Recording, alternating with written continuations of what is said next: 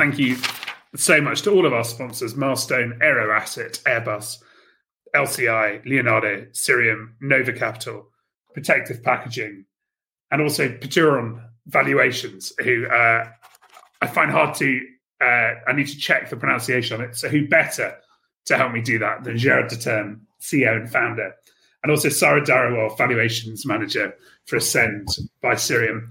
Gerard, please can you correct my pronunciation? Yes. Hi, Hal. Thank you for, for having me. This is a great opportunity for me to talk to you all with a new hat, uh, as many of you know.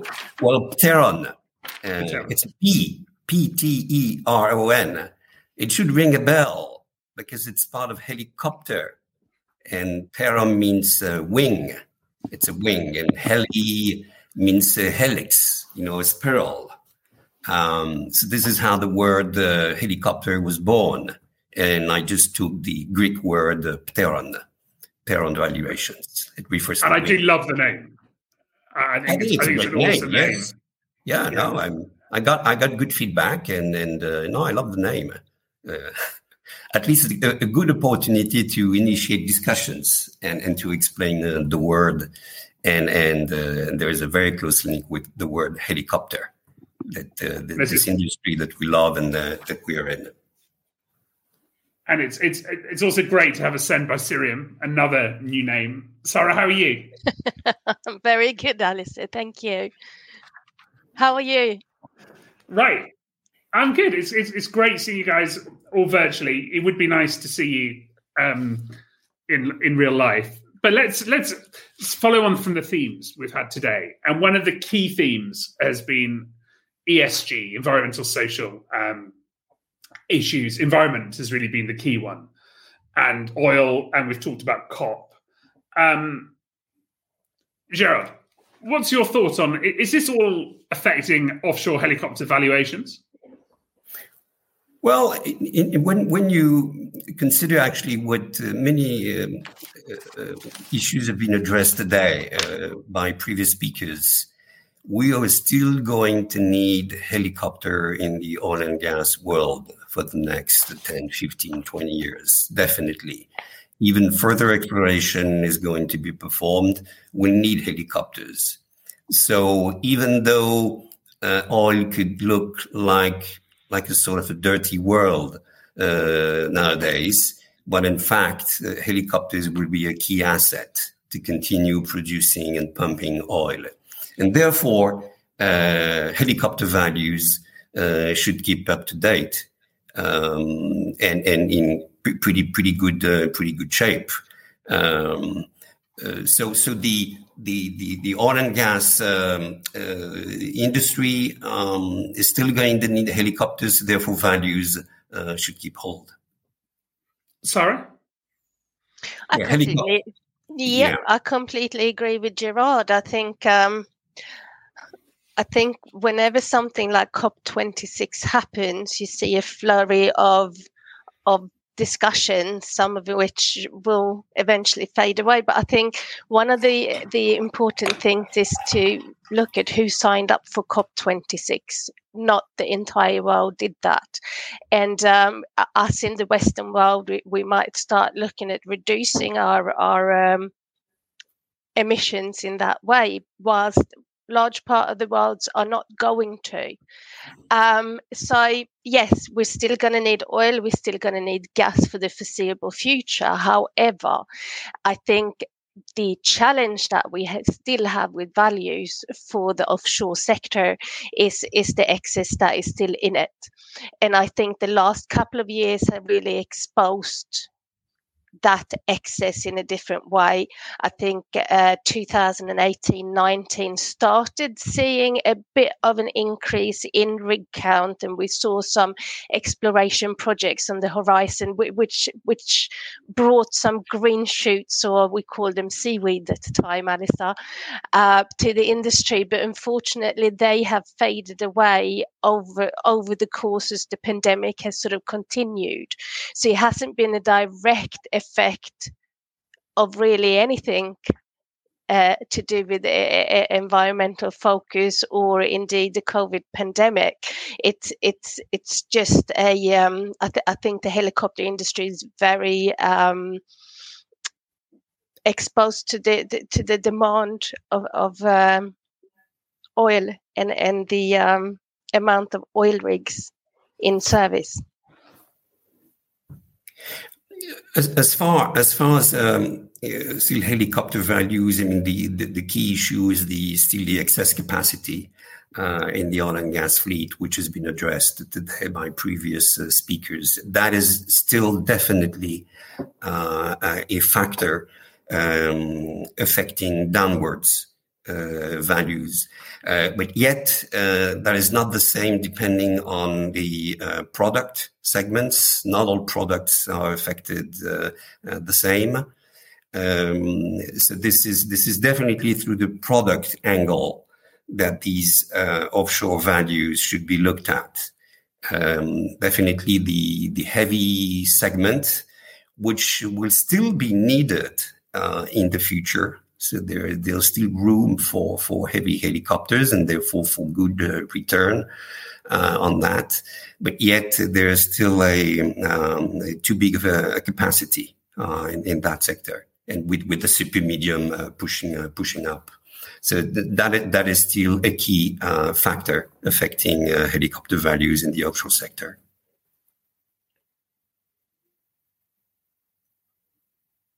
I think you're on mute, Alasdair. So sorry. I, was, I, was I think it's the first time we've said that in this session. So you I know, know, and it's me, which is more embarrassing. Um, Sarah, how do you? Uh, you earlier you asked a question about supply and demand in offshore, and you said, "How do we anticipate reaching supply demand balance? Retirements, redeployment, or reconfigurations?" What's your answer to your question? this is what I've been debating. I can I think it could be any two. Now I must say that I was encouraged by by you saying that there's been a, a, a hot debate about reconfigurations following my, my comment about the 139. Now, I haven't been able to see that once whilst I've been in the sort of green room waiting to come on. So that's why I haven't been able to reply there. I think the reconfiguration route is extremely difficult, especially for the machines that we are looking at, which are the medium twins and the heavies. They're, uh, the medium twins perhaps not as expensive, but the S92 we know is extremely difficult to reconfigure, reconfigure and also what market would you deploy it to? So i think that is that is a thing that perhaps is less likely. I think what we need to look at is either reduce the amount of fleet through retirements possibly or wait to see if the market will indeed return to capacity levels, which I think perhaps is less likely, or it, it might be a combination of the two.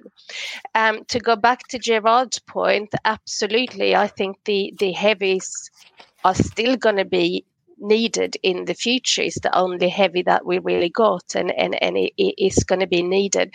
But we've got quite a few of them um, the 139 will also play a big part in, in, in the fleet mix moving forward. However, what we have noticed is there's a there's a big capacity in if you look at the production profile. There's a lot of helicopters that were produced and delivered during the height of the oil and gas upturn, which is now coming up to 10 years ago. So a lot of those machines around that 2011, 2014, 15, they are getting on a little bit with, with, with regards to age. And that's where it becomes very interesting to see how the markets are going to react moving forward with regards to what you've been talking about with the environmentally uh, sustainable program. So I, I think the next few years are going to be extremely interesting to watch. Sure. Yes, yes. One one aspect with respect to future, I mean, upcoming investments, and in terms of uh, future residual values, uh, one thing that we can consider is that um, helicopter assets will will have a normal useful life of max 20, 25 years old uh, versus more than 30, 32, 33 back uh, in the early 2000s. Uh, so therefore, in terms of residual values, heli- um, market values trends in, the future, um, I think uh, investors uh, should should consider that these these assets, and because of technological changes as well, um, uh, requirements in terms of in terms of uh, environmental regulations, we should count on on shorter lives of, of helicopters.